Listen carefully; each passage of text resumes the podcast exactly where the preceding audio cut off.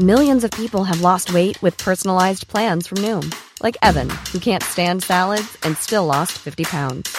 Salads, generally, for most people, are the easy button, right? For me, that wasn't an option. I never really was a salad guy. That's just not who I am. But Noom worked for me. Get your personalized plan today at Noom.com. Real Noom user compensated to provide their story.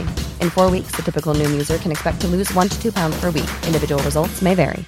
Many of us have those stubborn pounds that seem impossible to lose, no matter how good we eat or how hard we work out. My solution is PlushCare.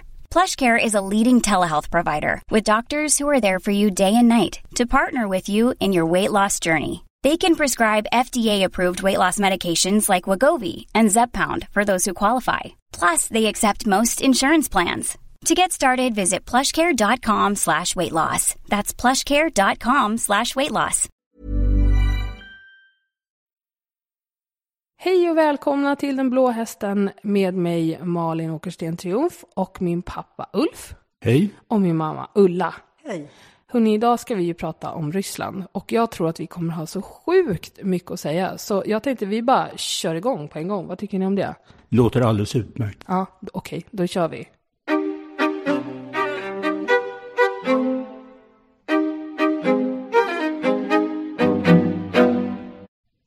Vi ska prata om Ryssland idag.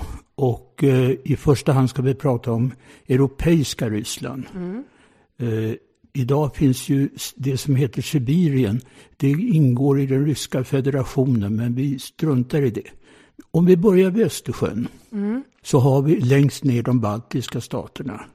Och de har, det är ju Estland, Lettland och Litauen.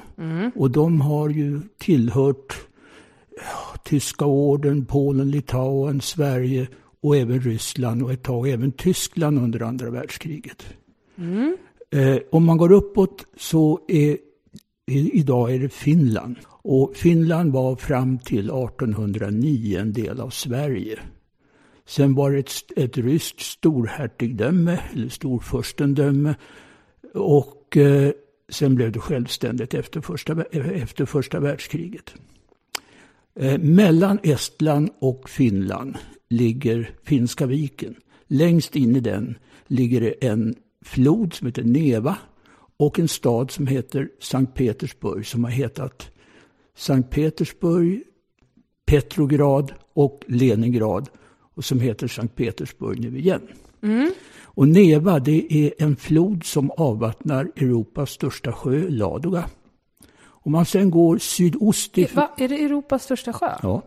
Jaha, det hade man ingen aning om. Det kanske man trodde var Bådensjön. Nej, det är Ladoga. Ja. Om man sen går sydost ifrån Ladoga så kommer man till Moskva. Som ligger mitt i landet, långt in. Det fick ju alla erövrare smärtsamt uppleva. Hitler och Napoleon och andra. Det ligger mitt i landet och det är långt till, till gränserna. Om man skulle liksom dra en linje från Moskva västerut, vad kommer man i liksom höjdled? Är det typ Göteborg eller liksom? Man är väl på ungefär Själlands breddgrad, Själland i Danmark alltså. Jag trodde Moskva låg snarare uppåt Sibirien till. Ja. Ja. Och vad händer sen då? Efter Ja, sen Moskva? går man alltså, om man går fortsatt mot sydost, så kommer man till först Svarta havet. Och med- som inte är ett hav. Nej, det är en sjö. Mm. Och eh, övre delen av Svarta havet ligger Krimhalvön och i den nedre ligger Konstantinopel, tidigare Istanbul idag, och Bosporen. Fortsätter man bortåt så kommer man till Kaspiska havet. Är det ett hav? Eh, nej, det är en sjö också. Men kan de bara sluta kalla det för hav? Där ligger ett myller utav småstater. Där ligger, Däremellan? äh, Däremellan, sjöarna? ja. Och Kaukasus. Ligger Det- det också där? Ja, det är, det är ett berg, en bergskedja som går där och bergen går överallt. Så om jag fattar det rätt så är det eh, Svarta havet, är det Ukraina? Det är Ukraina. Ja. Och sen så är det eh, liten tarm av, av land med, och sen så kommer Kaspiska havet. Mm. Ja. Och på Lilla Tarm så ligger det då alla de här staterna med alla de där knasiga namnen. Är det typ Sydossetien eller vad de heter? ja, jag har faktiskt en lista. Där ligger Armenien, Azerbajdzjan och, Baku. och Georgien. Ja. Det är tre stycken stater som är självständiga. Och sen gränsande till Georgien ligger Abchasien och Sydossetien som i praktiken är självständiga stater men som kan räknas till Georgien också. Beroende lite på vem man frågar eller? Ja. Och sen har vi Dagestan, In Ingusien, Tjetjenien, Nordossetien. Det är, totalt så är det 15 stater på ett, väldigt litet område. Ah. Men det är de här man känner till i alla fall, har sett i nyheterna och Mm. Och det är där det är så mycket konflikter med Ryssland. ja, Ja, det där kommer vi komma tillbaka till för att det har jag glömt att säga att det här är ju del ett av två om Ryssland. Sen om man fortsätter ifrån eh, Kaspiska havet, där det, Vad är grejen med Kaspiska havet förresten? ja, det är oerhört oljerikt. Det är Rysslands främsta olje, oljekälla. Och fortsätter man bortåt så kommer man med tiden till Uralbergen. Och det är gränsen, den går nord-syd och delar av det europeiska Ryssland och det asiatiska Sibirien. Ja, så och det är ungefär på mitten av, av Ryssland, eller? Nej, den asiatiska är mycket, mycket större. Ja. Okej, är man mer intresserad av exakt hur det här ser ut så finns det ju eh, massa bra kartor man kan kolla på. Eh, nu ska vi alltså prata om Ryssland, del 1. Det vill säga fram till revolutionen 1917-18. Under den perioden så regerades landet bara av två försteätter. Det är den ruriska och den kommer vi tillbaka till. Det är den första. Det är den första och den andra är Romanov. Ja, men de känner man till. Mm. Och tre stora riken eh, bildas under historiens gång. Det första är Kievriket med Novgorod. Och det andra är den. Novgorod. Novgorod. Det kommer vi tillbaka till. Eh, Det andra är den gyllene horden. Den kommer vi också tillbaka till. Och det tredje är Mos- Moskva, furstendömet som med tiden blev Ryssland. Vi tar det från början. Först där en 500 000 år före Kristus så kom det jägare. Och lite intressant där är att det kom ett så kallat finsk-ugriskt folk. Och de finsk-ugrarna, de slog sig ner i nuvarande Finland, Ungern och i Sibirien runt floden Ob.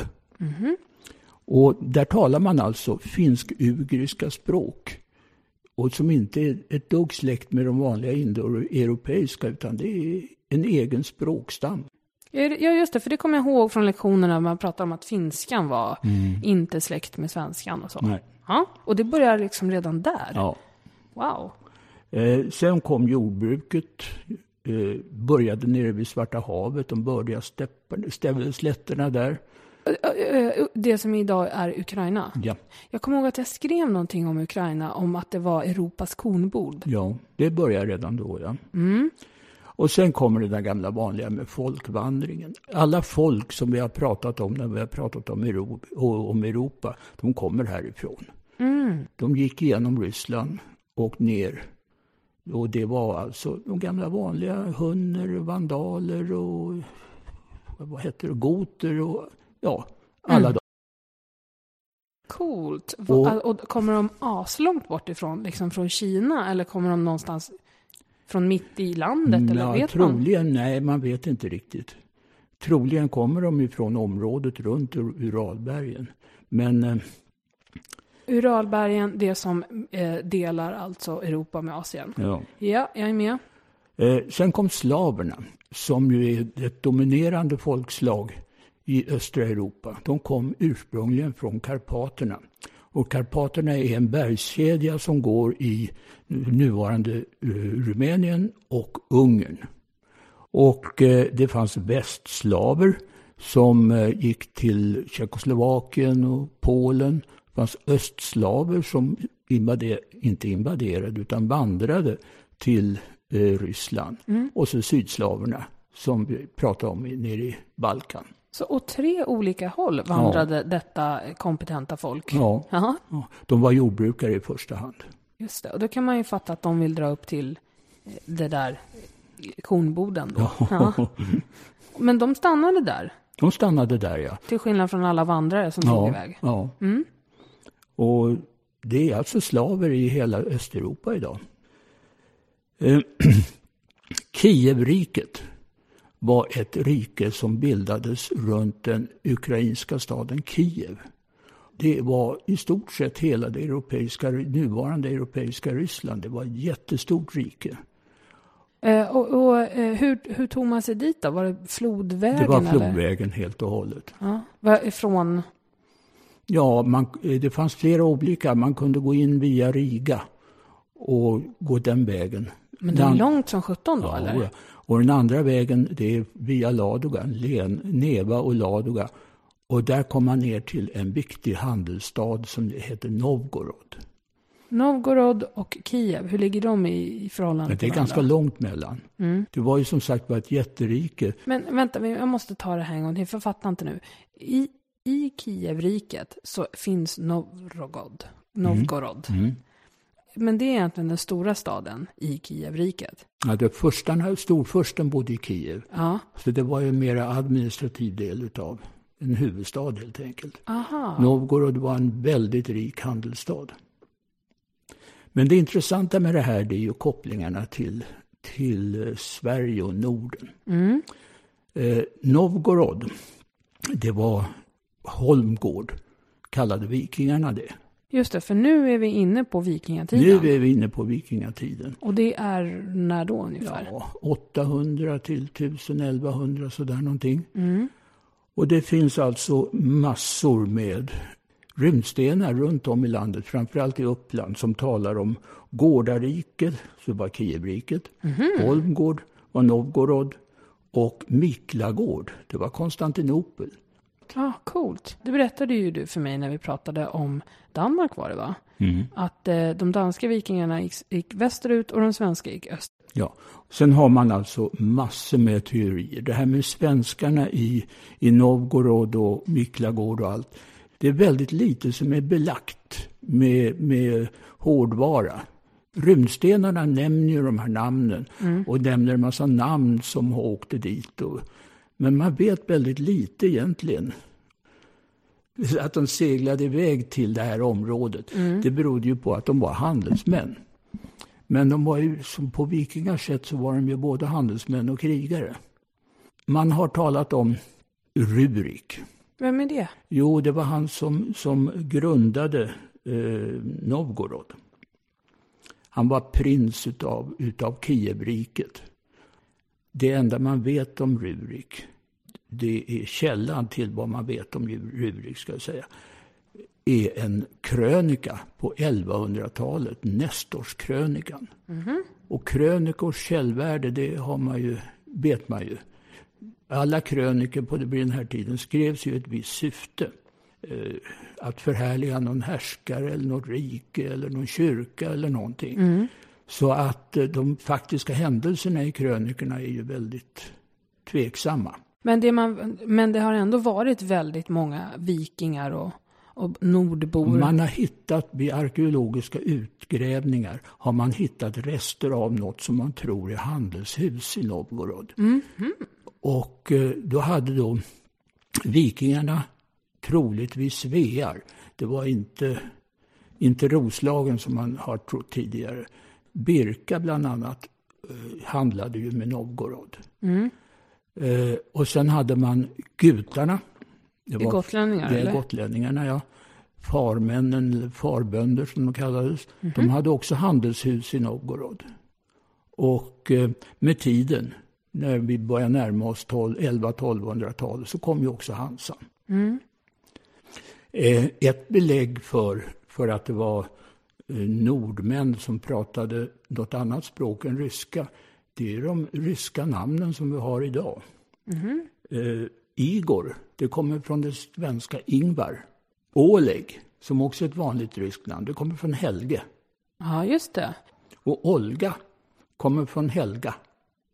De hade också täta kontakter med, med Sveariket. Olof Skötkonung som är en av våra första, våra första kungar som har belagts historiskt åtminstone. Han hade en dotter som gifte sig med Kievrikets storfurste. Och det här är när då, ungefär? Tusentalet någon gång. Håller man på med liksom, att handla med andra delar av Europa? Ja, det gör man. Eller delar av världen? Eh, de stora grejerna som man handlade med här i Novgorod och Kievriket, det var ju skinn framför allt. Sobel. Och... Eh, Vad är det för djur? Det är ett mårddjur som i alla tider har varit väldigt eftertraktat. Särskilt vid hoven. Aha. Och sobel har ju än idag ett väldigt högt värde. Men en annan grej i samband med det här var ju att man, man handlade ju mycket med salt på den här tiden. Och det tror jag hänger ihop med att man behövde salt när man beredde skinnen. Jaha, just det. Det gör man ju. Man liksom eh, gnuggar huden med salt på något sätt. Är det att garva? Ja, det ingår väl i garvningsprocessen. Eh, där finns en, i vår serie om maträtter som döpta av först, efter förstar. Mm. Så har vi en förste vid den här tiden som heter Stroganoff. Nej. Jo. Oh. Och han skaffade sig, han var något senare men vi kan ta det här. Han skaffade sig monopol på salthandeln. Han började som salthandlare. Och sen så blev han omätligt rik. Och så hjälpte han lite, lite förstar och annat och fick monopol på pälshandeln. Och det här med biffen vet jag ingenting om, men under historiens gång så var hans arvingar finansiärer utav Moskvafurstar och tsarer. Och de, han har byggt ett enormt stort palats som fortfarande finns i Sankt Petersburg. Han var en av världens rikaste män Jaha. på salt och sovel. Och eh, korvrätt med ris. eh, det var inte bara skinn, utan det var trä. Kära var ju viktigt för alla, alla trä, träbåtar man hade på den tiden. Mm. Man började ju också med tiden att handla med, med diamanter och guld. Det fanns guld i, i Sibirien som, och även diamanter som eh, man sålde. Men eh, man hade ju väldigt rika kontakter med Bysans på den här tiden. Bysans ligger, om man tittar geografiskt, så låg det under Ryssland. Och eh, därifrån skickade man missionärer. Så 988 tror jag det var, så blev Kievriket kristnat. Vi måste prata om Alexander Nevsky. Mm -hmm. Han är en prins av Kievriket och eh, härskare i Novgorod. Och det här var på rent så sent som 1200-talet. Anledningen till att vi ska tala om honom det är att en berömd rysk filmare har gjort en film om honom. Och han är nationalhelgon mer eller mindre i Ryssland och har varit det under, under århundraden. Han ses som en, en ja, att han räddade Ryssland. De elaka svenskarna kom. De började med att försöka erövra Finland och sen gick de in vid Neva, alltså där Sankt Petersburg ligger idag. Och då kom den här Nevsky och slog svenskarna. Det var Birger Jarl bland annat. Mm. Och det är en berömd film av Eisenstein. Eisenstein kommer vi tillbaka till. Han gjorde flera berömda stumfilmer. Ja, det var stumfilm. Mm. Man känner liksom att kanske så här eh, slagfilms, alltså gladiatorfilmer så här, känns som att man tappar rätt mycket när det är stumfilm. da, da, da, da, med piano. Ja. Så. Nej, man vill ju höra vrålen liksom. Ja. Men, eh, men var, den var säkert en jättebra film. Den var, den var gjord i ett spe, speciellt syfte, det vill säga att, att visa att Ryssland var det största landet i världen. Ja, just det. Det gjordes under kommunisttiden alltså. Men den hade ju en del fantastiska scener som man kommer ja. ihåg långt efter. Så filmiskt så var den inte så dålig heller. Nej. Den var tvärtom väldigt... Kom, säg någon scen du kommer ihåg. Och försök att övertyga ja, mig om att det här är bättre än Gladiator. Jag kan inte beskriva scener, men det finns en scen där ryska orden är på något sätt inblandad. Och de sitter ute på ett gärde och spelar på en orgel. Nej, men det låter väl det låter som en kanonfilm. vi, eh, vi går vidare tycker vi jag. Vi går vidare. Sen kommer mongolerna och Genghis khan. Ja. Det här är något fantastiskt. Vi kan ingenting om det här mongoliska riket. Det är Nej. världens största rike någonsin. Från Stilla havet ända bort till Östersjön. hela vägen. Och neråt också. Och när är vi nu då? Ja, 1200-talet sådär. Vad Och var grejen med Djingis khan egentligen? han var krigare helt enkelt. Och eh, han var en av de första som erövrade Kina. Kinesiska muren var en baggis för honom. Så han erövrade hela Kina. Sen gick han vidare. Han hade en väldigt speciell teknik. Den kanske inte var speciell egentligen för den, den tiden. Men eh, han kom fram till rika städer. Så la han sina kastmaskiner utanför dem. Vad är det? Den här kastmaskinen vi talade om när vi pratade om Arkimedes Ja, de där ja. kastar stenar. Men han kastade också brinnande olja och illaluktande, illaluktande olja. Så de blev alldeles hysteriska folk som var inne i de där städerna. Så han tog, intog stad efter stad efter stad och brände ner den. Bland annat så brände han ner en massa städer i nuvarande Iran, det vill säga Persien, som var de allra rikaste städerna som fanns vid den här tiden. Samarkand, Bukhara. Han la, eh, la dem i sten. Och varför då? Han liksom tog dem inte för att göra dem till lydriken? Ja, det blev ju det med tiden. Sen han dog ju med tiden och eh, hans eh, söner fortsatte och kom ända bort till, till Ryssland. Den gyllene horden eh, kallades riket. Och det kommer ifrån att den kan, var, hans söner kallades för kan. Och den kan som styrde över Ryssland, han hade ett tält som var belagt med guld. Jaha. Gyllene tältet, Gyllene horden. Men det här, var, det här var alltså i stort sett 300 år det handlade om. En gång när de hade besegrat ett rike så lät de folk vara i fred bara de betalade skatt. Ja, lite som det Osmanska riket Ja, gjorde sen. precis. Det var samma, samma affärsidé. Det verkar ju ganska smart. Ja. Om det blev något uppror, vilket det blev lite då och då, så hade de sina snabba ryttare. kunde de ri- rida dit och slå ner upproret. Men du kommer ihåg att tidigt i den här serien så pratar vi om så hur man vinner ett slag. Det låter ju som att den här, som att Djingis khan liksom uppfyllde allt. Ja, det var hästarna. Det var den verkliga nyheten.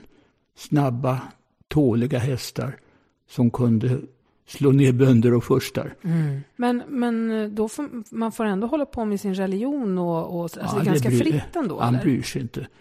Han, han tog ut häftiga skatter, eller hans söner gjorde. Så att, eh, och ättlingar. Men det är nu som Moskva-furstendömen dyker upp. Där hade man en furste som hette Ivan. Ivan eh, den store kallades han.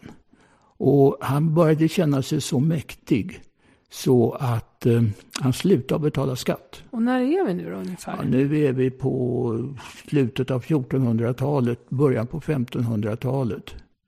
Han slutade betala skatt till de här män, till kanerna. Och jag har ju lärt mig att när folk börjar mopsa sig, då gör man inte det bara för att man så är, är tuffing, utan då gör man ju det för att man har fattat att riket man mopsar sig mot håller på att bli svagt. Det håller på att falla Ah. sönder. Ja. Annars känns det ju bara som ett riktigt kamikaze-uppdrag. Ja. Eh, han slutade betala skatt som sagt. Och eh, han hade väldigt nära kontakter med Bysans. Han gifte sig med en brorsdotter till den sista kejsaren. Och hon hade med sig då ikonmålare, arkitekter och överhuvudtaget en massa konstnärer som fick stor betydelse för, för eh, Moskvas och, och Rysslands utveckling. Ivan, Ivan den store, han kunde i det sönderfallande Gyllene horden eh, utvidga riket koncentriskt. Man tänker sig en punkt och en cirkel och cirkeln blir bara större och större och större. Till slut så hade han tagit hela Ryssland.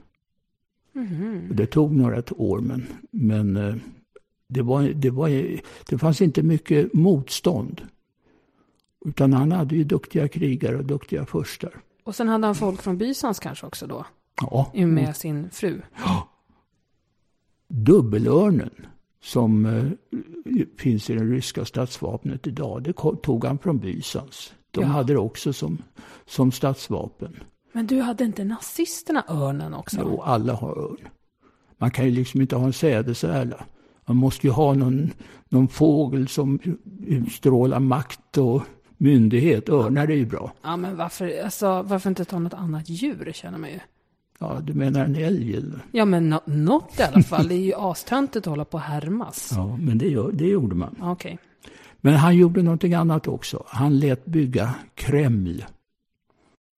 Alltså, eh, lök, lök, vad heter det, kupol. Ja, Ja, fast den, Kreml hade ju redan funnits som en eh, kringbyggd eh, fästning. Eller, det betyder fästning eller borg. Så att vad han gjorde var väl att bygga på det. Och den var Med ju, själva kupolerna. det byggdes ju en mur av eh, tegel på 1400-talet. Det måste väl ha varit nu. Och eh, kupolerna, som egentligen inte är riktiga kupoler, det är lökformade liksom, torntak. Kan Ja. man säga. Och så ofta var de ju gjorda av trä och sen förgylldes de. Men hur kommer det sig att man just tog fram den här lökiga formen, liksom? Ja, alltså det är ju en, Eh, har ju ett ursprung i den islamiska kulturen. Men det var ju vanligt med de här lökkupolerna i cent- Centraleuropa. Och så blev det väl ännu mera förgyllt när det hamnade innanför själva innanför själva Kremls murar. För Kreml stod ju som symbolen för härskarna. Vad gjorde man inne i Kreml förresten? Vad var det till för det där huset? Det fanns ju, det var inte bara ett hus utan det var ju ett antal hus och palats och eh, kyrkor. Jaha, Men de härskande bodde ju där. just det. den där Vasilij, vad heter det, var det Vasiljekyrkan? Eller vad, ligger den i Den ligger vid Röda torget. Jag har aldrig varit i Moskva så jag kan inte säga hur långt ifrån det är. Men eh, det är en fantastiskt praktfull kyrka just med de här lökkupolerna. Så. Okej, men då var det alltså Ivan den tredjes fru. Och eh, vi vet alltså inte vad hon heter. Om Nej. jag tolkar det rätt, nej. Men det var hon som hade med sig liksom kulturen till, till, eh, till Moskva, riket Ja. liksom. Hon står som symbol för det i alla fall. Han var ju stor beundrare av Bysans. Han ansåg att eh, han var ett tredje Rom.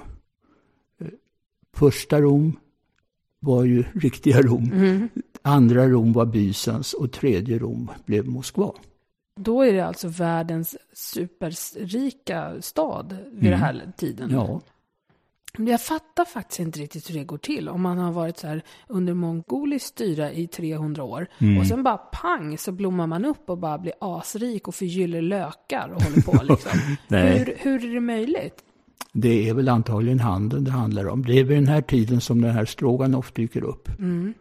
Och det är då man också håller på att börja skapa den här ryska adeln, eller? Ja. Hade det skapats Ja, den hade tidigare? funnits tidigare men den blev omätligt rik. Man delade ut stort sett hela det europeiska Ryssland till adelsmännen. Och de förstarna, de riktigt stora fina adelsmännen, de hade alltså områden som, ja, som ett par, tre stora svenska landskap. De var enorma. Och, och hur skötte man dem då? Eh, Det här med livegenskapen som vi kommer tillbaka till sen, det kommer ju egentligen att lagfästas hundra år senare. Men den har funnits i, alltid, höll jag på att säga, i Ryssland. Fattiga stackars bönder som var tvungna att arbeta för nästan inga pengar alls. Eh, Livegenskapen kom ju sen att betyda att furstarna ägde bönderna. Inte bara bönderna utan deras familjer också. Kunde sälja dem hur de ville. Men det kommer senare, det är inte förrän på 1600-talet som livegenskapen dyker upp. Nej. Och nu är vi... Nu är vi på 1500-talet. Ivan den store, eh, han med, med Bysans, han hade en son, Ivan den fjärde. Och han kallades för Ivan den förskräcklige. Även, även av liksom den egna befolkningen? Ja, det tror jag inte. Det är nog historien som har döpt honom till Ivan den förskräcklige. Han var ovanligt han var ju sinnessjuk förstås. Det var ju, det var ju många av de här. Han levde ju samtidigt med Erik XIV. Och han var ju sinnessjuk. Ja, så du menar inte som i så här, han var knäpp i, i skallen, utan han var mentalt sjuk? Ja, Ja. Erik XIV var ju det. Han hade långa perioder utav när han var frisk och, och sund och fattade kloka beslut. Sen hade han perioder när han var galen. Och det var likadant med Ivan. Problemet med Ivan var att han hade så mycket makt så han kunde göra precis vad han ville. Han startade den berömda ryska hemliga polisen. Jaha, vad hette den då? Ja, Tjekan hette den ett tag och jag kommer inte ihåg vad de hette. NKBD hette de väl sen under kommunismen och nu heter den FS någonting. Vilka var oppositionella då? Bland annat gammeladeln. Det här var ju ett, ett problem som man delade med furstarna runt om i Europa. Det var ju likadant i, i, med Gustav Vasa och, och, och Erik XIV. De gynnade lågadeln och försökte minska högadelns makt. I eh, Ryssland så heter gammeladeln bojarer. Och eh, de försökte han ju på olika sätt att minska deras egendomar och förhindra att de fick tjänst vid hovet. Och han, han tog ju inte livet utav dem direkt men, men eh, han försökte minska deras inflytande. Det var väldigt stort. En annan sak han gjorde för att stärka sin makt det var ju att eh, förklara sig själv som kyrkligt överhuvud. Kyrkliga överhuvuden i eh, Moskva kom att heta metropolit. Jaha. Och han blev metropolit. Och eh, han kallade sig för tsar, vilket ju betyder kejsare. Och eh, Var det inte på den här tiden som Vasilijkatedralen som vi pratade om nyss byggdes? jo, det var det. Det måste ha varit till hans egen ära då, eller? Ja, det var alltså italienska arkitekter som fullbordade den här berömda katedralen. Jag vet inte riktigt vad det är för katedral. Ja, men det är där man ser på alla bilder från Moskva med alla lökkupolerna. Är inte det Kreml? Nej, det ligger utanför Kreml. Det ligger vid Röda torget det här. Jaha, är det det som är kyrkan med? Eh, Den heter Vasilikkatedralen. Och Ivan, den förskräcklige, han tyckte så mycket om den här så att han lät sticka ut ögonen på chefsarkitekten så att han inte skulle kunna bygga en liknande någon annanstans. Det här är ju en skröna men det finns många skrönor och många historier om Ivan den förskräcklige som vill understryka hur förskräcklig han var. Ja, det där var faktiskt verkligen förskräckligt skulle jag vilja säga. Jaha. Det finns en annan sak som är, som är sann. Han eh, slog ihjäl sin egen son och eh, misshandlade sin fru. Han var förskräcklig alltså. Och hur galen han var i- sinnet, det vet man ju inte riktigt. Men han gjorde förskräckliga saker åtminstone. Kanske var väldigt mycket vodka också. kan det mycket väl ha varit. Men äh, när han då har slagit ihjäl sin son, då har han ingen som kan ta över tronen eller? Nej. Utan det kommer då ett antal människor som anser att de har arvsrätt till tronen. Det här är alltså slutet på den ruriska ätten. Ja, för han var ruriker, Ja. eller vad det kan heta. Ja. Ja. Och eh, Polen gick in. Polen-Litauen var ju en stormakt på den här tiden. De gick in i Ryssland. Och eh, Sverige under Horn. Alla de här försökte att sätta upp sina egna tsarer.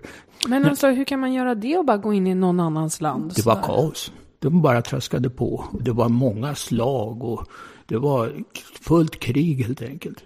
Den här tiden kallas för den stora oredan. Och det var slutet på eh, 1598 till 1613. Eh, 1613 så dök det upp en, en, en människa som hade stöd ifrån de andra furstarna. Han hette Mikael Romanov. Han var, valdes till tsar och kom ifrån en uråldrig bojar 1. Ivanerna hade inte lyckats kväsa dem helt och hållet. Nej. Under den här perioden så var det ju som sagt massor med krig. Sverige blev mäktigare och mäktigare, Gustav II Adolf. Det här var innan han åkte ner till Tyskland.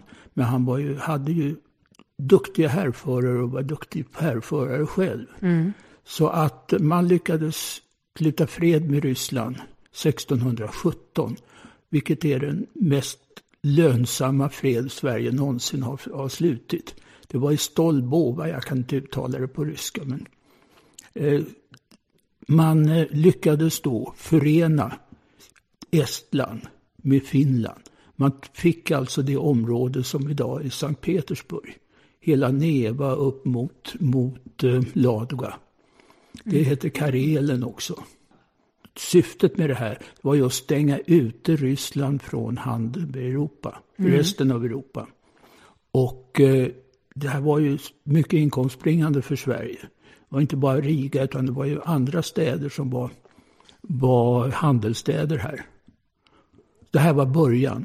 Finansieringen av den svenska stormaktstiden. Ja men gud vad häftigt. Men om man då var ryss och ville handla med Europa, fick man betala helt sjuka tullar ja, liksom, till Sverige? Var det så det gick ja, till? Ja, det var då? så det gick till. Så där, då hade man skapat det berömda låset, ja. då, som dyker upp lite överallt i Europas historia. Ja. För efter Estland så kommer Lettland. Mm. Och vem tillhör det då? Det tillhör Sverige och det hette Livland på den tiden. Med den här universitetsstaden Dorpat. Och sen kommer Litauen och det är ju en del av Polen. Mm. Och efter Litauen så är det? Polen. Ja men då fattar jag, då är det ju som ett blixtlås som mm. man har liksom dragit till, snurpt mm. åt. Mm. I det här blixtlåset så anlade Sverige en stad som heter Nyen. Och eh, det var en, en eh, skans, det var en befästning helt enkelt, som lig, låg där Sankt Petersburg ligger idag. Mm. För att det var en viktig handelsled. Man måste ju försöka försvara Nevas handel. Det var ju, hela Ryssland var ju uppland till, till Neva. Just det. Så att där anlade man en stad. Mm. Eh, under 1600-talet så kom den beryktade lagen om livegenskap. Det har vi redan nämnt, men det var, det var nog den ruskigaste lag som har stiftats av ett, ett rike.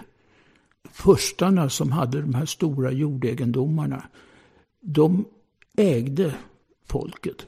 De behövde ju inte betala några löner och de hade jordkulor i stort sett som de bodde det fanns några enstaka självägande bönder men de var försvinnande få.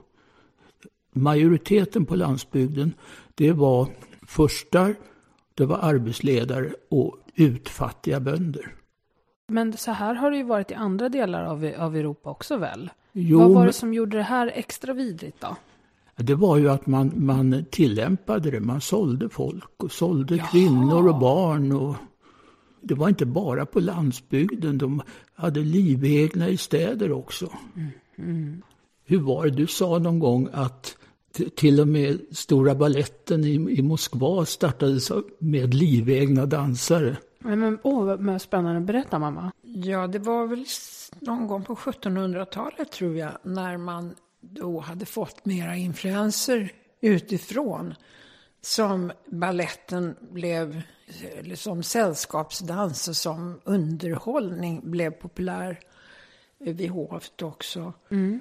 Och eh, då så startade man en ballettskola vid hovet i Petersburg. Och den blev då grunden till den kejserliga balletten som finns idag. Och sen i Moskva så öppnade man en ballettskola för föräldralösa barn. Och det var grunden till Bolshoi eh, balletten. Och där de kastar syra på varandra idag. Mm. ja, men eh, det var livegna dansare som var ägda av högadeln. Som man utbildade där då. Så vad då? det gick alltså till så att, man, att, att någon första eller någon i, i Moskva bara, jag gillar det här med dans. Nu tar jag några av mina människor och, mm. och tvingar dem att gå i dansskola. Mm. Mina små människor som jag kan utbilda redan från början. Ja, barn Så, alltså. Ja. Det här var ju fan fruktansvärt. Nej, men nu ska vi gå in på de stora, två stora tsarerna. Fast en heter Tsarevna då antar jag. Det, en, det är, är, Peter den store och det är Katarina den stora. Mm. Peter den store, han bestämde sig på ett tidigt stadium att han skulle göra eh, Ryssland mera öppet och knyta kontakter med Västeuropa. Han åkte på långa bildningsresor. Han åkte till Holland för att lära sig bygga fartyg. Mm. Han åkte till Tyskland för att lära... Det här är Bromma flyg som åker. Han åkte till Tyskland för att lära sig eh, krigskonst. Mm. Han åkte till England också för att lära sig hovmanér och annat. För det hade man inte hållit på med innan och brytt sig så mycket om Europa, eller? Nej. Och eh, han eh, kom tillbaka till eh, Ryssland där det var en svensk kung som hette Karl XII. Hade vunnit ett stort slag vid Narva. Som ligger? Vid Finska viken. Som eh, vid det här tillfället alltså är svenskt? Mm. Fast Narva var en, en rysk befästning. Mm. Han hade ju varit nere i Polen och, och försökt skaffa sig allierade för ett stort anfall mot Ryssland. Alltså Karl XII? Ja. Mm. Sen sände han ut sändebud till en kosackhövding som hette Mazepa. Eh, som var nere i södra Ryssland. Mm. Och han tågade dit ner. Blev ett stort slag i Poltava. Och vid Perebeloppne eller något sånt där. Mm. Eh, som Karl XII förlorade för att Adam Mazepa ställde aldrig upp. Nej, vad då? då? De, dö, de bara, de nej förresten vi ska fika. Ja, ungefär. Man kan väl ångra sig. Ja, just det. nej, men det, det, det, här var ju då det stora slaget emot Sverige. Eh, efter Poltava och det där ordet som jag inte kan uttala så fanns det ingen svensk armé. Då kunde Ryssland gå in, ta hela Baltikum ta området där det där nyen låg.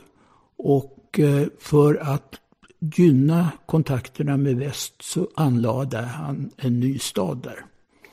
Och det blev Sankt Petersburg. Mm. Men han anlade den på svensk mark. Det var fortfarande svensk mark, ja. även om man hade slagit dem. Ja. Men funkar det inte så här att när man vinner över någon i krig, då blir det ens men, mark? Jo, men, men man måste ha ett fredsavtal. Det hade man inte. Inte än. Peter den store eh, bestämde tidigt att Sankt Petersburg skulle bli en stenstad. Man hade dåliga erfarenheter av Moskvas ständigt brann. Här skulle bli raka, tjusiga gator, rena boulevarderna. Inspirerat av någon europeisk stad då misstänker jag? Han kallade det själv för Rysslands Amsterdam. Neva är ju en stor flod och man byggde ju kanaler överallt. Mm i Sankt Petersburg. Men du, det här, det här får mig att tänka på vår Facebook-sida. Vi fick ju en fråga där om Sankt Petersburg hade byggts av svenska krigsfångar. Delvis. De, de som byggde, jobbade, det var tvångsrekryterade bönder, det var livegna. Mm. Men det var en hel del svenska krigsfångar där. Men de var arbetsledare och de var yrkesutbildade snickare och murare och sånt. Och det var väldigt mycket byråkrater. Peter beundrade eh, den svenska byråkratin med indelningar i ämbetsverk och län och annat. Så han kopierade det helt enkelt. Och då behövde han ju svenska byråkrater för att genomföra det. Så det var väldigt många som satt i, i Sankt Petersburg. Vad hände mer då? Det var inte bara i Baltikum och eh, Finska viken som han utvidgade sitt land. Han gick in i Sibirien och nådde ända till Stilla havet. Vi fick en fråga om, om östra delen av Ryssland också ju, på mm. Facebook-sidan. Om till exempel den här Kamchatka-halvön. Ja. Det visste inte jag var den låg givetvis, så jag mm. blev tvungen att kolla det. Men den ligger alltså allra, allra, allra, allra längst bort. Ja, ja närmast Alaska. Ja. Och eh, där kan jag säga att jag faktiskt eh, läste på lite grann. Mm om eh, att Kamchatka-halvön, den har massa vulkaner på sig, har jag lärt mm. mig. Och man kom dit genom att Peter den store skickade iväg någon dansk kille som hette Bering att utforska området där borta. Han med Beringsund? Exakt. Jaha. Så han bara tog med sig pick och pack, det, jag fattar inte hur lång tid det måste ta, men jätte, jättelång tid antagligen. Tog sig hela vägen bort dit, byggde lite skepp och grejer och tog sig allra längst bort för att undersöka om det fanns en passage över till, eh, ja vad är det då? Alaska. Kanada, Alaska, precis. Och, och det kom de ju fram till efter tusen år att det gjorde det ju. fanns en passage. Och han döpte då eh, det här sundet till Beringssund. Jaha, vad Slut intressant. på historien. ja, så att summa summarum av allt det här. När Peter den store ramlar av pinn, då Mm. har man alltså tagit Baltikum, Finska viken och hela vägen bort till Kamtjatka-halvön. Ja. Var det något mer man hade då? Det här laget? Det kom ju under en, en hans efterföljare, det var några tsarer som hette Pe- Peter däremellan. Men eh, hans stora efterföljare var Katarina den stora. Ja, Och det är mycket dramatiska historier i, i Ryssland. Hon lät mörda sin make. som var tsar, Ja, eller? ja. Och eh, utropa sig själv till tsar, eller tsarevna eller vad det heter. Och eh, Och det var folk fine med, för att de eh, tyckte inte att det var så jobbigt med kvinnor som satt vid makten. inte vid det tillfället i alla fall. För att det fanns en, en, eh, hade funnits en som hette Elisabet också. Som efterträdde eh, Peter den store. Eh, nu är det ju det här med Romanov är ju lite krångligt. Katarina den stora, hon var en av en tysk ett. Hette Holstein Gottorp. Och det var en, en ett som spred sig över hela Europa. I Sverige hade vi Holstein Gottorp-kungar. Adolf Fredrik, Gustav III, Gustav IV Adolf och Karl XIII. Och Gustav III och eh, Katarina den stora var kusiner. Så att det var ingift i allra högsta grad här. Men hon var ju alltså inte någon Romanov. Hennes precis. pappa eller mamma, jag kommer inte ihåg, var Romanov. Så att eh, den manliga Romanov-ätten utslocknade här. Och nu kallar de sig för Holstein Gottorp Romanov i fortsättningen. Svårt att få plats med på passet. Ja, jättesvårt och därför var det enklare att skriva Romanov. Under Katarina den store så Och när är vi nu förresten? vi är i i senare delen av 1700-talet. Hon tillträdde 62 och dog 96. Och det här är, just det, det här är ju revolutionstider. Det är revolutionstider. I Europa i alla fall. Ja, och hon var väldigt påverkad av upplysningsfilosoferna. Och eh, trodde på religionsfrihet och skrev hur mycket brev som helst till Voltaire bland annat. En av eh, de här upplysningsfilosoferna, Diderot, bodde i Moskva eller i Sankt Petersburg till och från. Och det, för det är här man bor från och med Peter den store då. Det är här tsarerna hänger. Ja, I Sankt Petersburg. Ja. Katarina är känd för att hon lät mörda sin man, att hon hade hur många älskare som helst och att hon utvidgade riket söderut och krigade med det ottomanska riket. Jaha. Och genom att hon trodde på religionsfrihet så lät hon bygga moskéer i de här områdena där de här konstiga staterna ligger idag. Mm. Inte konstiga staterna, men staterna med konstiga namn. Ja. Ja. Mm. För där var man muslimer då såklart i och med att det ottomanska riket hade, hade ju varit en del av ottomanska riket. Jag sa att hon hade mängder med älskare. Där är två stycken beryktade, eller berömda, hur man nu vill. Den ena är Orlov och han var medverkade till eh, mordet på hennes man. Den andra, han är ju mera känd. Det är Pachomkin, eller Potemkin. Han är mest känd för myten om Potemkin-kulisser. Det sades att han och Katarina skulle åka ner till de nyligen erövrade områdena där nere som de hade tagit ifrån Ottomanska riket. Och att han lät eh, måla upp stora planscher med välmående byar och annat för hon skulle se hur bra allting hade gått. Men och vad hade hänt egentligen? Ja, det var ju elände. Det var ju folk, de hade ju vanlig ordning slagit ihjäl folk och bränt byar och städer och så. Men... eh, Och så kommer hon ner och bara, åh vad fint det här var. ja, ungefär så ja. Gud. Nej, men, det, är här, alltså, det är inte sant. Nej, men det här känner jag igen från Arrested Development. Har du sett det? Ja, Ja. ja, då gör de något liknande. De bygger upp eh, kulisser för att de ska visa upp för pressen att det har gått så himla bra. Jag har för mig att det var något sånt. Ja, roligt. jag har inte kommit så långt i serien. Nej? dessutom är, han känd, är namnet känd för något som heter Pansarkryssaren Patjomkin. Det var en film av denna eviga Eisenstein igen. Mm. Och eh, det var under ryska revolutionen. Den låg utanför Adjessa eller Odessa i Svarta havet. Svarta Och- havet, det är Krimhalvön. Just precis. Ja. och eh, sköt med kanonerna in mot Odessa. Och där är den mest berömda filmsekvensen. Det är en lång, lång trappa. Barnvagnsscenen! Ja. Den där har de visat när man liksom ska lära sig om, om bra dramaturgi och så. Mm. För, ja, för det är en lång trappa. Det är någon med en barnvagn Mm. och så tappar de barnvagnen och så är det filmat på något specialsätt. Ja, ja. Som gör att man är så här, man, man, ja, man känner med det på ett väldigt bra sätt. Mm. Stumfilm också. Ja. Där kan vi ha ett exempel på en bra stumfilm, mamma. Eh, vid den här tiden så eh, kom man ju på den geniala idén att dela upp Polen. Just det, det kommer jag ihåg att vi pratade om. Det är det här telefonnumret, 72 93 95.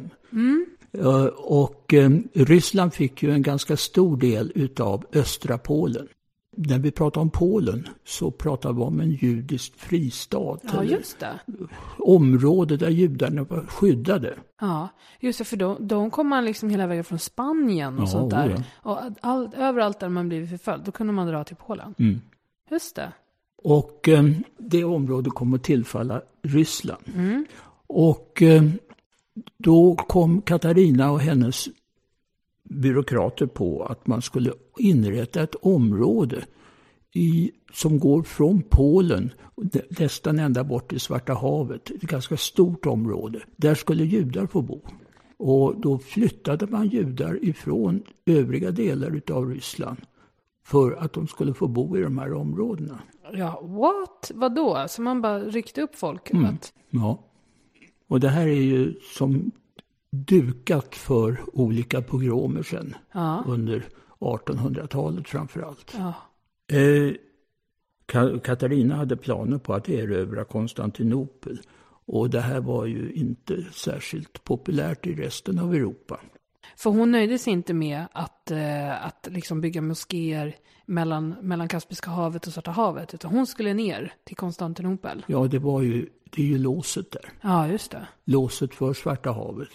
Hon ville ju att de ryska handelsfartygen och ryska flottan skulle kunna åka obehindrade genom Bosporen. Ja, men det är klart ja. Ja. Just det, förstås. Och det här är bara början för att det kommer att bli ännu värre sen under, under Krimkriget och annat. Eh, hennes kusin, Gustav III, han kallades ibland lite spefullt för teaterkungen. Just det. Han eh, tyckte ju att han måste ha ett krig. För att det var först då han skulle bli riktigt populär. Ja, han var inte riktigt så superpopulär efter den franska revolutionen. Nej, han Nej. var inte det. För han gillade ju det här med franska hovet och så. Ja, Ja. Och när är vi nu då? slutet på 1700-talet. Och eh, han bestämde sig för att han skulle starta ett krig med Ryssland. Och det var ju rena katastrofen. Mot sin egen kusse? Ja. Och eh, han ville ju då ta tillbaka områdena vid, vid Sankt Petersburg och hade storvulna planer. Men det gick ju åt skogen. Dels så var, var ryssarna, jag hade ju mycket större krigsmakt. Och dels så hade Vi han... hade fina menuetter. Eh, dels så hade han hela, ad, hela officerskåren emot sig. Inte hela, men så gott som alla officerare var emot honom. De svenska officerarna? Ja. Men det finns en, en berömd grej med det här fåniga kriget. Och det är svenska flottans seger vid Svensk sund. Det står en liten obelisk uppe vid Stockholms slott. Där det står, där de firar segern vid Svensk sund. Ja, men den har jag sett ja. Mm. Har aldrig fattat. Var ligger Svensk sund? Ja, det ligger någonstans i Finska viken. Ja. Och då vann man ett Man litet vann, slag eller? Ja, man vann ett slag. Jaha. Men det hände inte så mycket Det hände det? inte någonting. Nej. Men vi fick en obelisk. Eh, sen kan vi hoppa över till Napoleonkrigen. Mm. Och de har vi ju pratat om så mycket nu. Okej, jag ska försöka sammanfatta det. Napoleon vill ta över världen. Börjar i Frankrike. Nej, Jo, börjar i Frankrike. Eh, går över Tyskland för att ta sig bort till Ryssland. Mm. Eh, och alla är emot honom. Han ska gå till Moskva. Mm. Det är hans grej. Mm. Vad skulle han dit göra? Ja, man tror ju att den som erövrar Moskva kommer resten av Ryssland att falla. Ja. Han måste ju ha missuppfattat det där på något sätt för att det var ju Sankt Petersburg som var, Ja. var huvudstad. Och Moskva ligger också rakt ute på något gräsfält och det är asjobbigt. Ja, och långt, långt. Hur gick det för honom då? Det minns inte jag.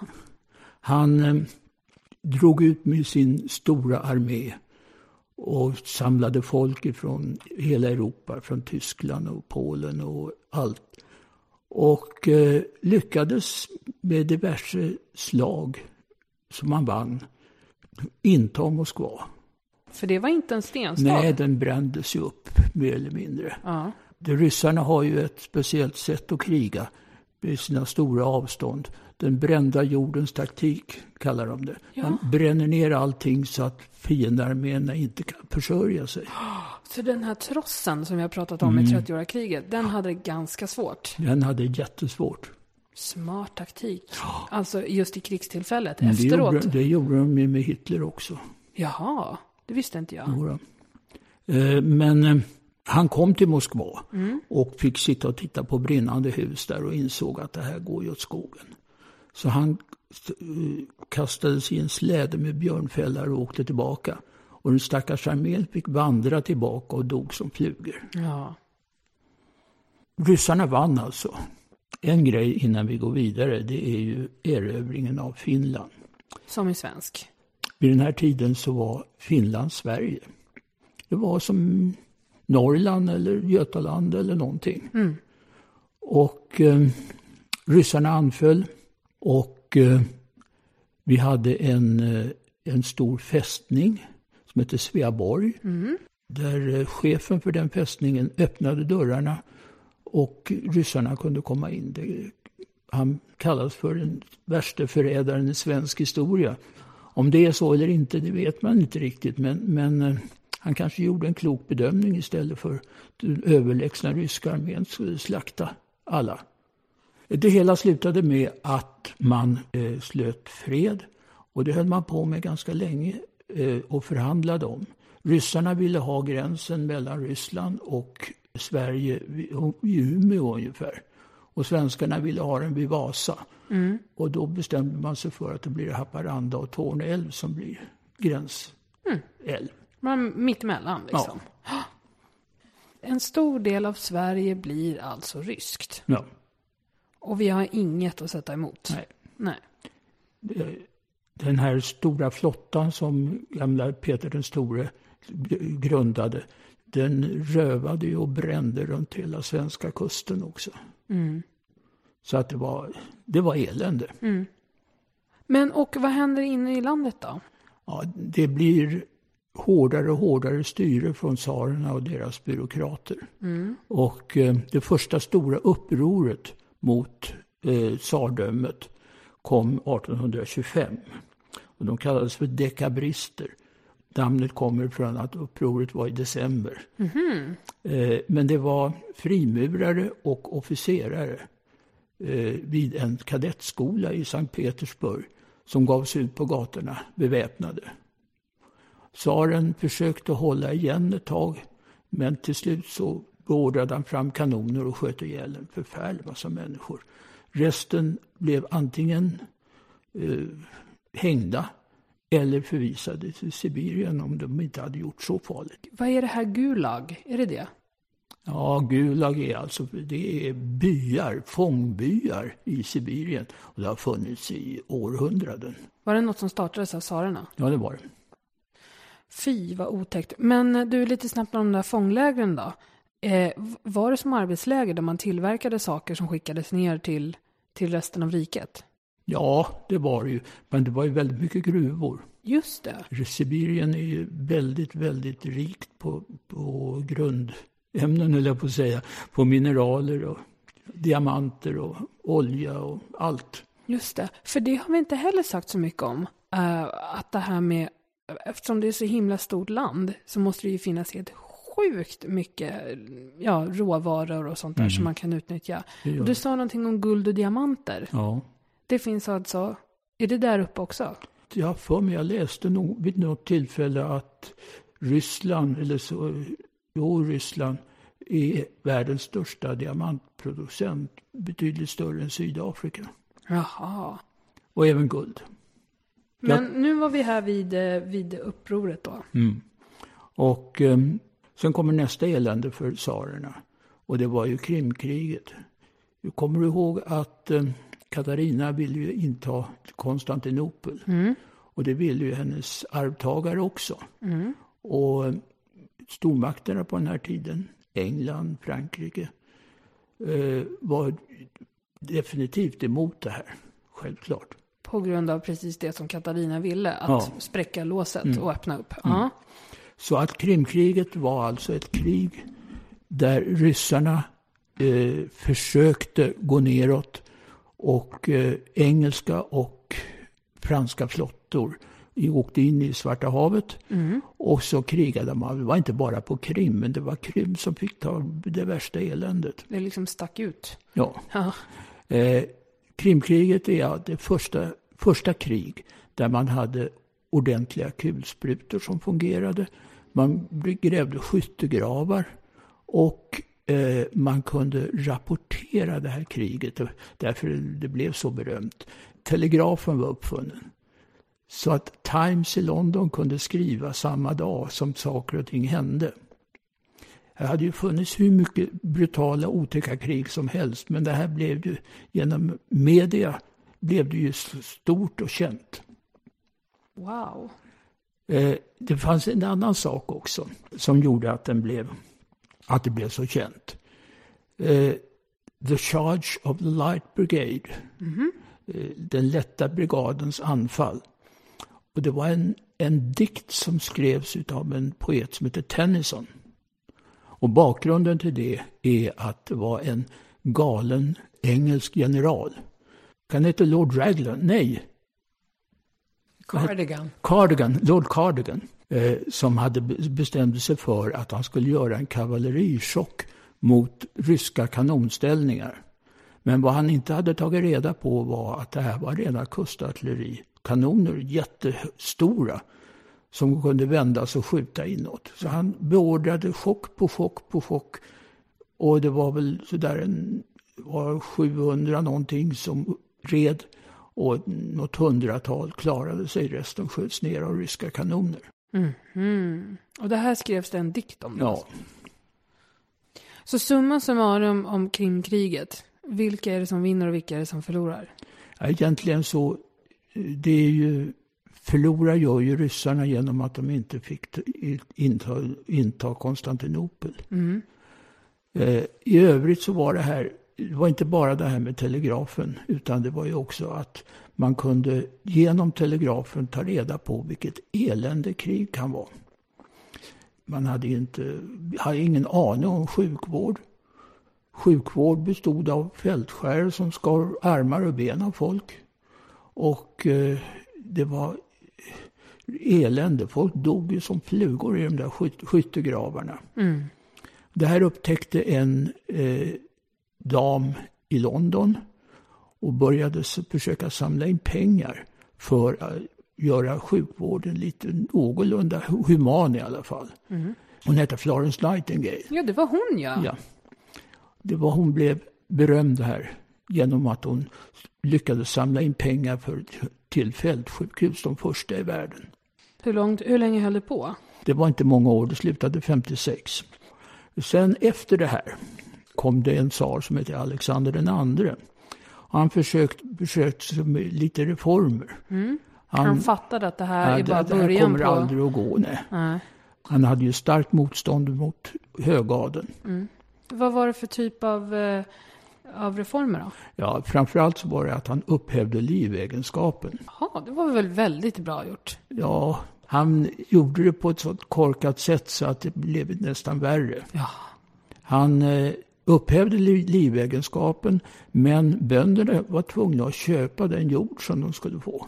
Och det betyder att de kom i skuld till sina furstar på samma sätt som när de var livegna. Åh nej.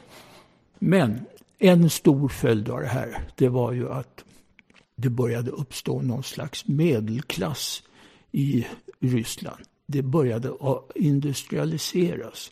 Man började bygga järnvägar, man startade fabriker. Och eh, Sankt Petersburg blev en ledande industristad under slutet av 1800-talet. Och egentligen fram till 1917. Bland annat så var det ju massor med svenska företag som eh, flyttade till Sankt Petersburg. För nu hade vi massor, nu har industrialiseringen slagit till på stort i Sverige. Ja, så ASEA var där, LM Ericsson, det som idag är Ericsson, SKF, Nobel, Odner, han som uppfann räknesnurran en gång i tiden. Räknesnurra, ja, det? det? var långt före datorer och annat. Det var en, en grön burk som man vevade på sidan. Och så var det som en data? Ja. Eller en miniräknare? Ja, miniräknare snarast. Ja, coolt. Eh, var en som hette Lidvall, han var hovskräddare. Och vi hade massor med arkitekter som byggde slott och eh, hus helt enkelt i Sankt Petersburg. Ämbetsbyggnader också Ämbetsbyggnader var det ja. Vi hade ju, för att fortsätta svenskspåret, mm. så hade vi en berömd juvelerare heter det, som heter Bolin. Ja. Och den han, han, han, hon finns fortfarande? Ja, i Stureplan. Mm. Och hans stora konkurrent, han, han hette Fabergé. Mm, Fabergé, är det ja. så man säger? Och eh, han är berömd för en stor sak. Han gjorde påskägg åt tsarfamiljen. Otroliga påskägg med guld och diamanter och ädelstenar överhuvudtaget. Som idag kostar miljoners miljoner. Mm.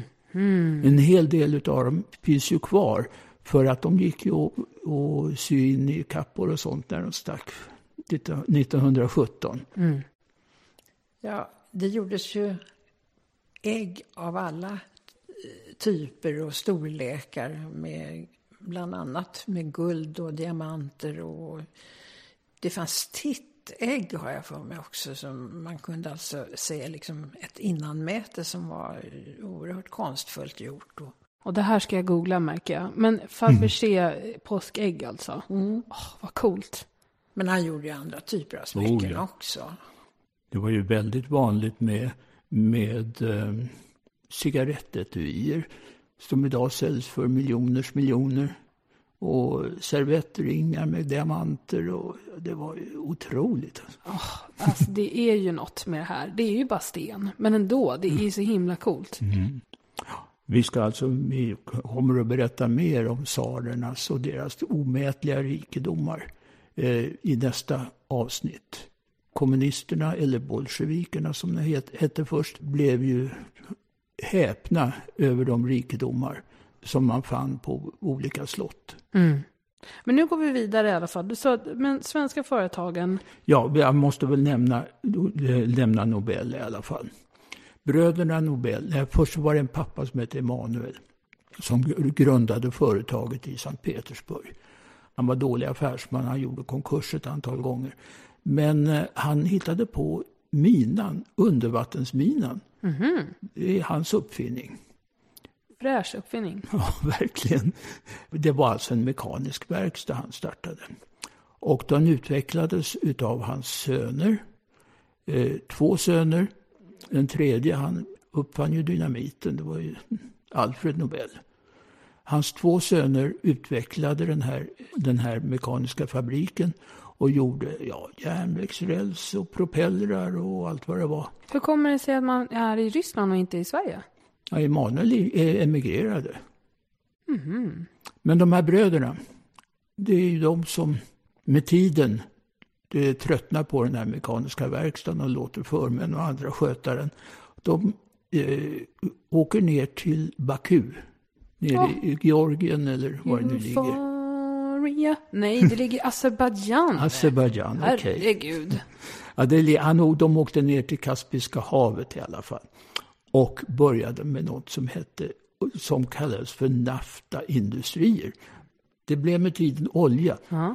Men det var de som utvecklade oljan där nere. Så de var liksom som De var föregångarna till Lundin Oil? Ja, det var det verkligen. Wow!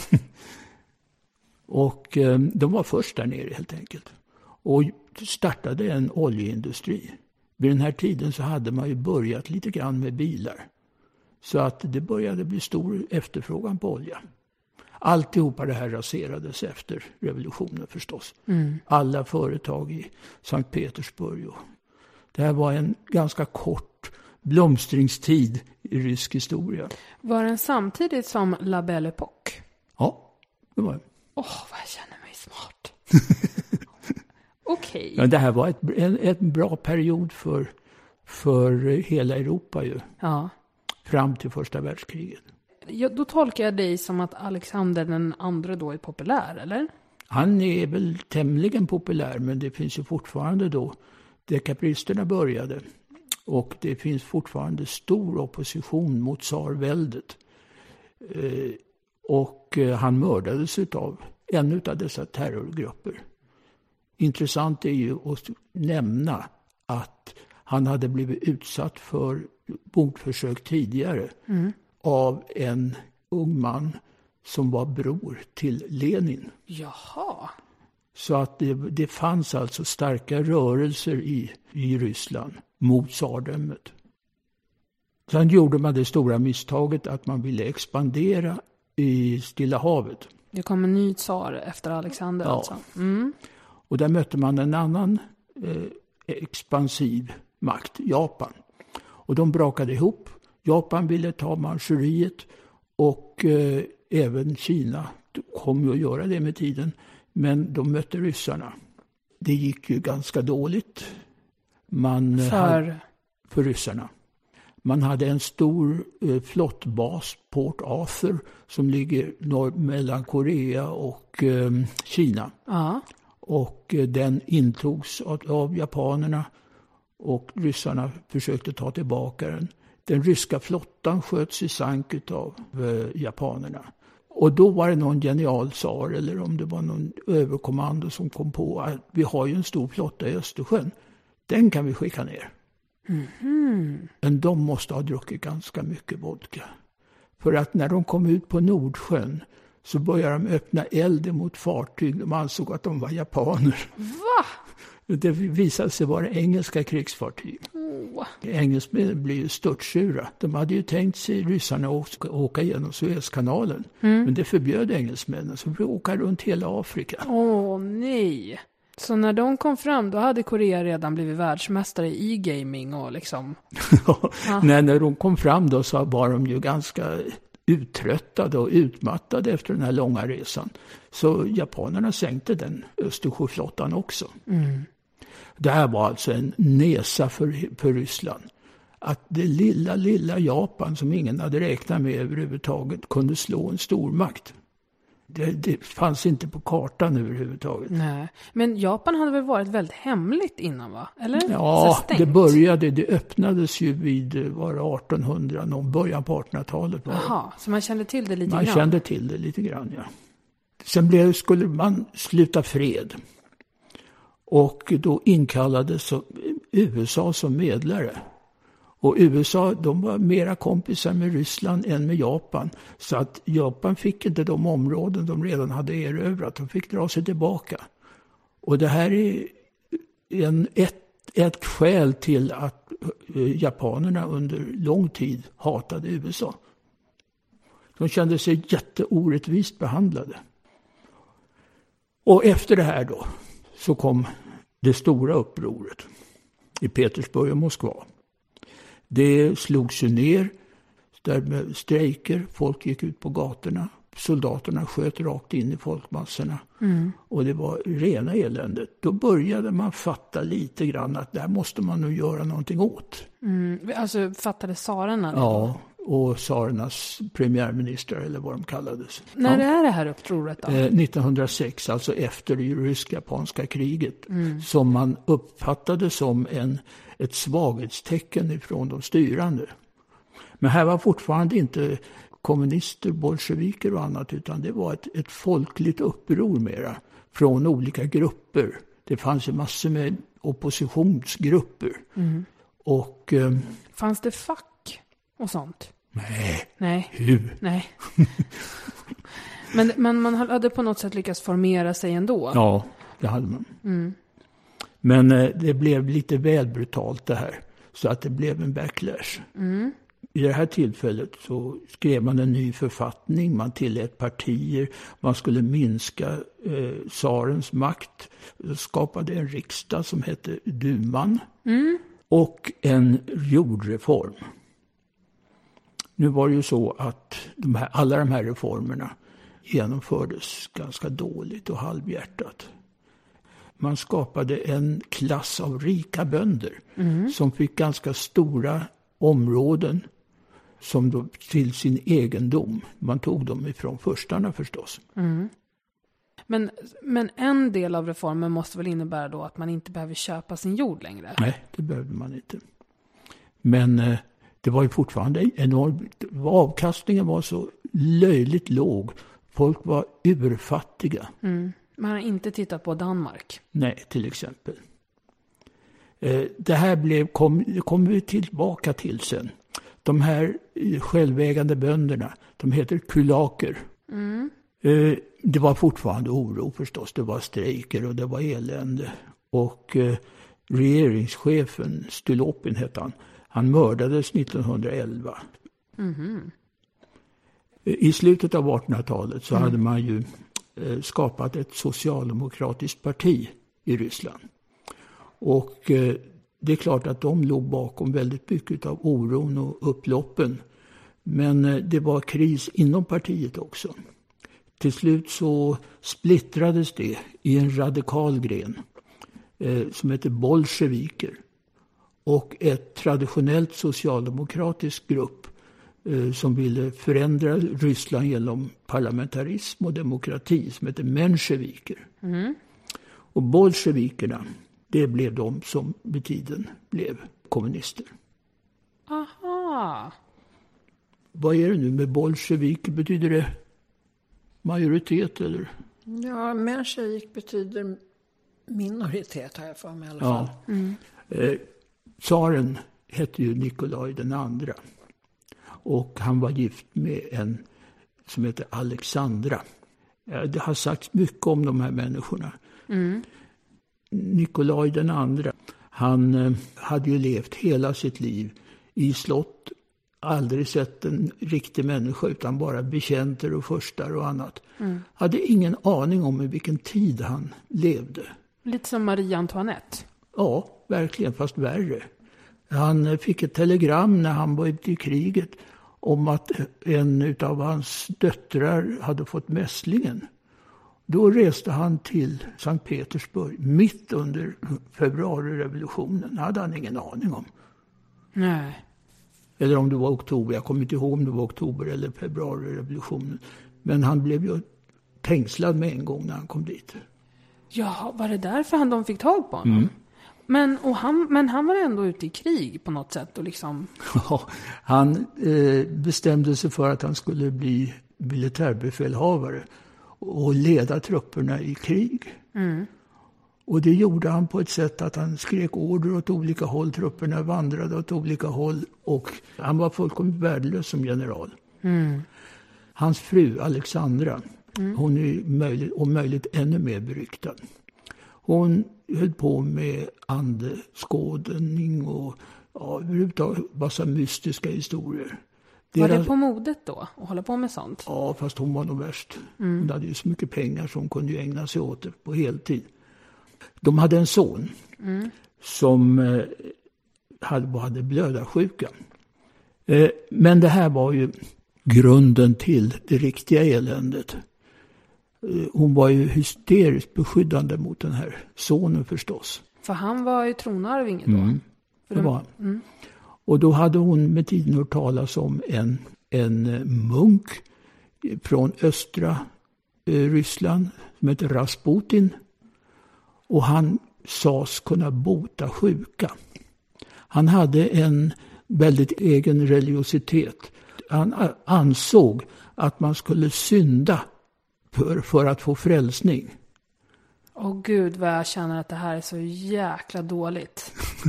Ja. Ja, så att han förförde ju precis hur många kvinnor som helst och hade orgier i största allmänhet. I Guds namn. I Guds namn, ja. Alltså, ja. Men hans rykte blev större och större för att han lyckades ju förföra en massa adelsdamer också. Så till slut så fick hon höra talas om honom. Kallade honom till hovet och han sa det här ska vi fixa med blödarsjuka. Så att han förförde ju halva hovet men de blödarsjuka fixade han ju inte. Nej. Och det här blev ju världens skandal. Det började, folk började ju fatta då att tsaren och tsarevnan kanske inte var gudar. Det var nog människor de också. Men eh, vad, Rasputin, vad, var han, påverkade han mer än att han liksom var deras privata mystiker liksom? Ja, han påverkade ju på det sättet att han hade ju Alexandra helt i sin hand. Om man var älskare till henne eller inte, det, det sades ju i Ryssland på den här tiden. Men det vet man inte. Och eh, han talade om för Alexandra hur han tyckte att kriget, första världskriget som hade brutit ut, skulle skötas. Så hon skrev brev till sin make där hon talade om hur han skulle göra. Jaha. Det blir ju liksom en helt annan nivå. än att man säger att man kan bota blödarsjuka. Okej, och lyssnade han då? Ja, han gjorde ju det tyvärr. Så att eh, han var ju lättledd. Vad, vad, och vad hände i första världskriget då på Rysslands håll? En sak, man bytte namn på, på Sankt Petersburg. Det lät för tyskt tycker man. Man kallar det för Petrograd istället. Och eh, vi har ju pratat om första världskriget många gånger här nu. Och den stora mobiliseringen som Ryssland gjorde, den gick ju oerhört långsam. Men man fick ju fram några miljoner soldater i alla fall. Problemet var att man varken fick fram gevär eller ammunition som passade till gevären eller mat. Vad då då? Landet fungerade ju inte. Man hade liksom inga logistiker. Nej. Och det här resulterade ju i att massor med människor dog i onödan, de kunde inte försvara sig och de svalt ihjäl. Och då började ju deserteringarna. Och under tiden då, när folk hade börjat fatta vad den här Rasputin hade ställt till med, så var det ett antal officerare som skulle vara sammansvurna för att ta död på honom. Och det finns precis så många historier som helst omkring det här. En är att de gav honom gift. Det påverkade honom inte. En sköt honom med tre kulor i, huvudet. Han överlevde det också. Sen eh, ströp de honom och kastade honom i neva. Och eh, han simmade därifrån. Allt det där är bara, det är trams förstås. På senare tid så har man ju grävt upp hans grav och tagit DNA-prov på honom. Och det fanns ingen gift. Och någon skott i huvudet såg man inte heller. Så hur dog han då? Vet man det? Nej, det vet man inte. Men ändå vad spännande. oj, oj. Så, men eh, jag som tydligen inte riktigt kommer ihåg det här med Rysslands roll i första världskriget. Vad hände då i korta, korta ordalag? Sommaren 1914 så skrev man brev till varandra och hotade varandra. Japp. Ryssland var ju oroliga för att Österrike-Ungern skulle ta Balkan och därmed hota Ryssland underifrån. Ja. Och eh, Ryssland började då mobilisera. Och då blev ju eh, Kaiser Wilhelm i Tyskland orolig för att det var miljoners miljoner soldater. Man såg inte hur dåligt soldaterna var utrustade. Utan man bara såg miljonerna. Ja, då började Tyskland mobilisera och det kunde man göra snabbt. Där hade man all, all logistik och allting som fungerade. Och då kom man på att det kommer nog ta tid för Ryssland att sätta upp de där miljonerna. Så bäst vi anfallde Frankrike istället. Och då gjorde man det. Ja. Och så blev det västfronten och, och skyttegravar. Och sen hade man ett antal, par stycken oerhört duktiga tyska generaler som gick emot Ryssland. Och segrade på seger på seger på seger. Tannenberg och allt vad de heter. Segrarna. de bakåt eller? Ja, tryckte dem bakåt, ja. Men det var inte så svårt för att de hade ju knappt vapen och de hade... Det var rena eländet för ryssarna. Höll de på med brända jordens taktik här också? Ja, men det behövdes inte för tyskarna hade ju med sig mat och det Ja. funkade ju. Just det. Dessutom kom inte tyskarna så långt in i Ryssland. Utan man, det var ju framförallt i, i Polen man slogs. Mm. Och det var hur många ryssar som dog? Ja, man har räknat med att det, cirka sju miljoner blev sårade eller, eller dödade i det här kriget. Herregud. I, I hela kriget ja. Ja, i första världskriget ja. för Rysslands del. Bara för Rysslands ja. del? Mm. Jag trodde det var för hela kriget. Mm.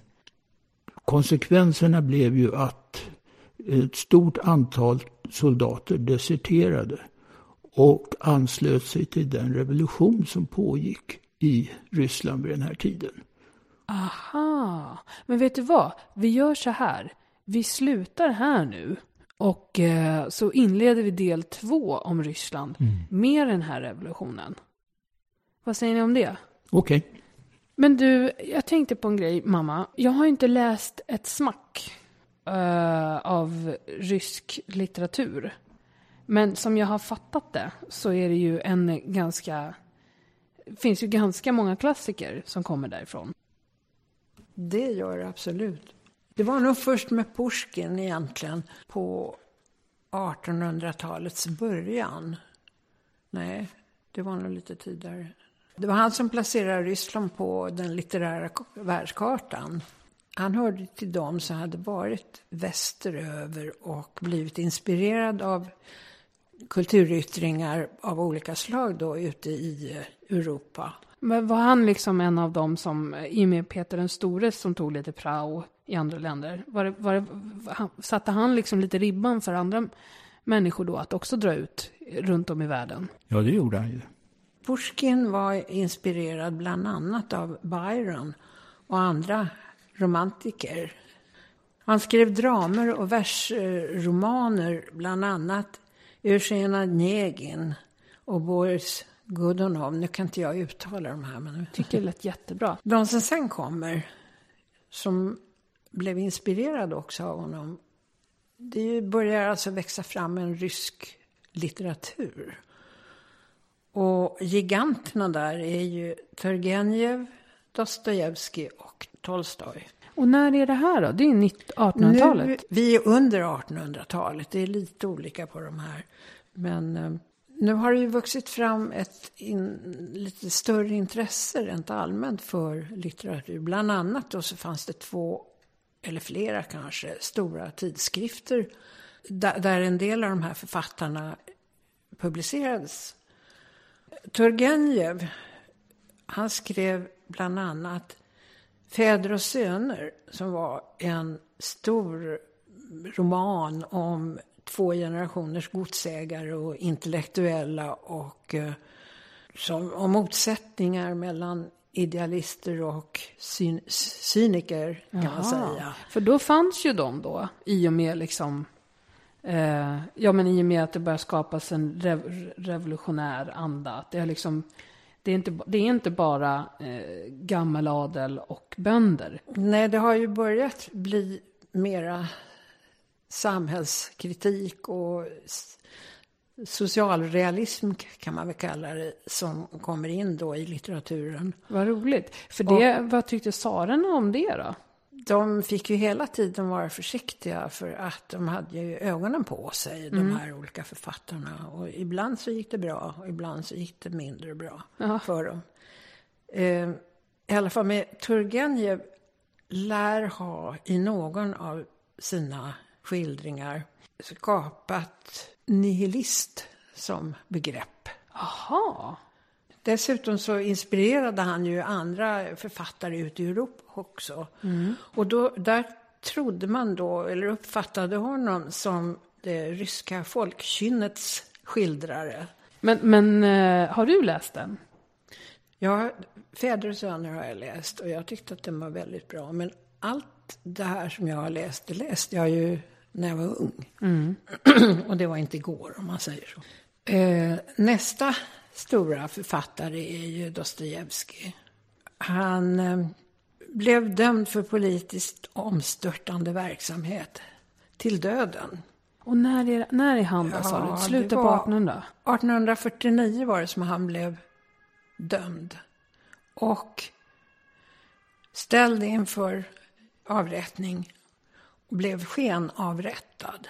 Och sen efter det då så blev han ju skickad till Sibirien istället. Och där var han fyra år. Och jag vet inte hur mycket han hade att skriva där, men han skrev i alla fall, han gjorde stora romanbyggen, enorma. Bland annat då är Brott och straff, Bröderna Karamazov. De är ganska typiska för hans eh, filosofiskt psykologiska människobeskrivning. Eller... Mm. Ja, och sen skrev han en som jag tyckte väldigt mycket om också, som heter Idioten. Som handlar om en god människa i en ond värld, kan man säga. Och godhetens konsekvenser. Sen har du Tolstoj med Krig och fred. Det handlar om Ryssland under Napoleonkrigen. Den tycker jag att du ska läsa. Till och med jag har läst den. Den är visserligen jättetjock på över tusen sidor, men den är väldigt, väldigt bra. Och det handlar ju lite grann, kan man säga, om den lilla människan i, den sto- i de stora sammanhangen. Om hur människan också har en form av storhet i de små sammanhangen. Och sen så är det Anna Karenina. Och det är eh, klassisk beskrivning av eh, överklassens liv. Och det kände han ju till, för han var ju själv greve. Jaha, det visste man ju, inte jag. Det ju... Nu, nu, det här var ju liksom giganterna, men det fanns ju andra också som, som blev klassiker. Tjechov kan jag berätta om. Är det Körsbärsträdgården? Ja. Och Måsen. Och Onkel Vanja. Den har fått ett annat namn nu. Den heter Farbror någonting. Ja, den hette Onkel Vanja på min tid. Och så, men han skrev också fantastiskt fina noveller. Han var oerhört berömd för sina noveller också. Damen med hunden. Det fanns en, gjordes en film på den som var väldigt bra också.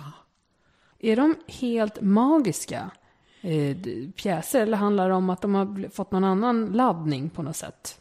Men det är fantastiskt bra, bra dramer. Va? Och det, samtidigt så är det alltså en samhällsrealism. Det är när det gäller alla de här författarna egentligen. Den, efter samhällsrealismen så kommer det lite grann av en eh, reaktion, tycker jag. Det, det är en rörelse, symbolismen, som eh, man ofta kallar för eh, dekadansen. När är vi nu då i tid ungefär? Då är vi alldeles i slutet på 1800-talet, lite grann där vid skiftet till 1900-tal. Och eh, sen efter det här, då kommer sådana författare, poeter som eh, Majakovskij och efter det så kom ju också Bulgakov som skrev sin stora roman som hette Mästaren och Margarita. Men det finns ju flera. Mm. Men jag tänkte, nu har vi suttit och pratat om ganska många män. Vi har Katarina den stora och sådär. Men finns det inte någon kvinna som sticker ut? Nej, det gör väl inte det. För Ryssland var ett enormt manschauvinistiskt samhälle. Kvinnan hade ingen ställning, ingen makt. Men det ändrades ju radikalt med revolutionen. Ja, under revolutionen var det massor med kvinnor som, som eh, stärkte sin ställning genom att vara medlemmar i Sovjeter och i olika samhällspartier. Det här pratar vi mer om nästa gång. Men hörni, tusen tack för idag. Tack själv. Tack själv. Vi ses på Facebook hörni. Uh, Maila gärna eller hitta oss på Twitter. Eh, Där vi har dbh.triumf.se. Uh, Facebook heter vi Den blå hästen. Och eh, på Twitter heter vi Malin Triumf och Ulf Akersten. Vi hörs snart. Hej då! Hej då!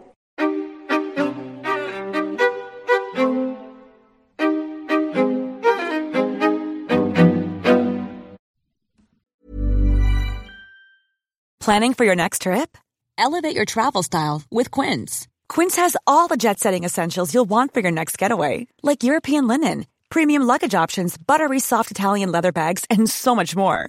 And is all priced at 50 to 80% less than similar brands. Plus, Quince only works with factories that use safe and ethical manufacturing practices. Pack your bags with high-quality essentials you'll be wearing for vacations to come with Quince. Go to quince.com slash pack for for free shipping and 365-day returns. Planning for your next trip?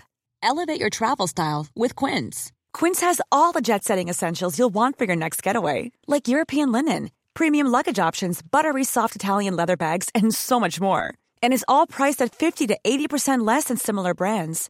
Plus, Quince only works with factories that use safe and ethical manufacturing practices. Pack your bags with high-quality essentials you'll be wearing for vacations to come with Quince. Go to quince.com slash pack for free shipping and 365-day returns.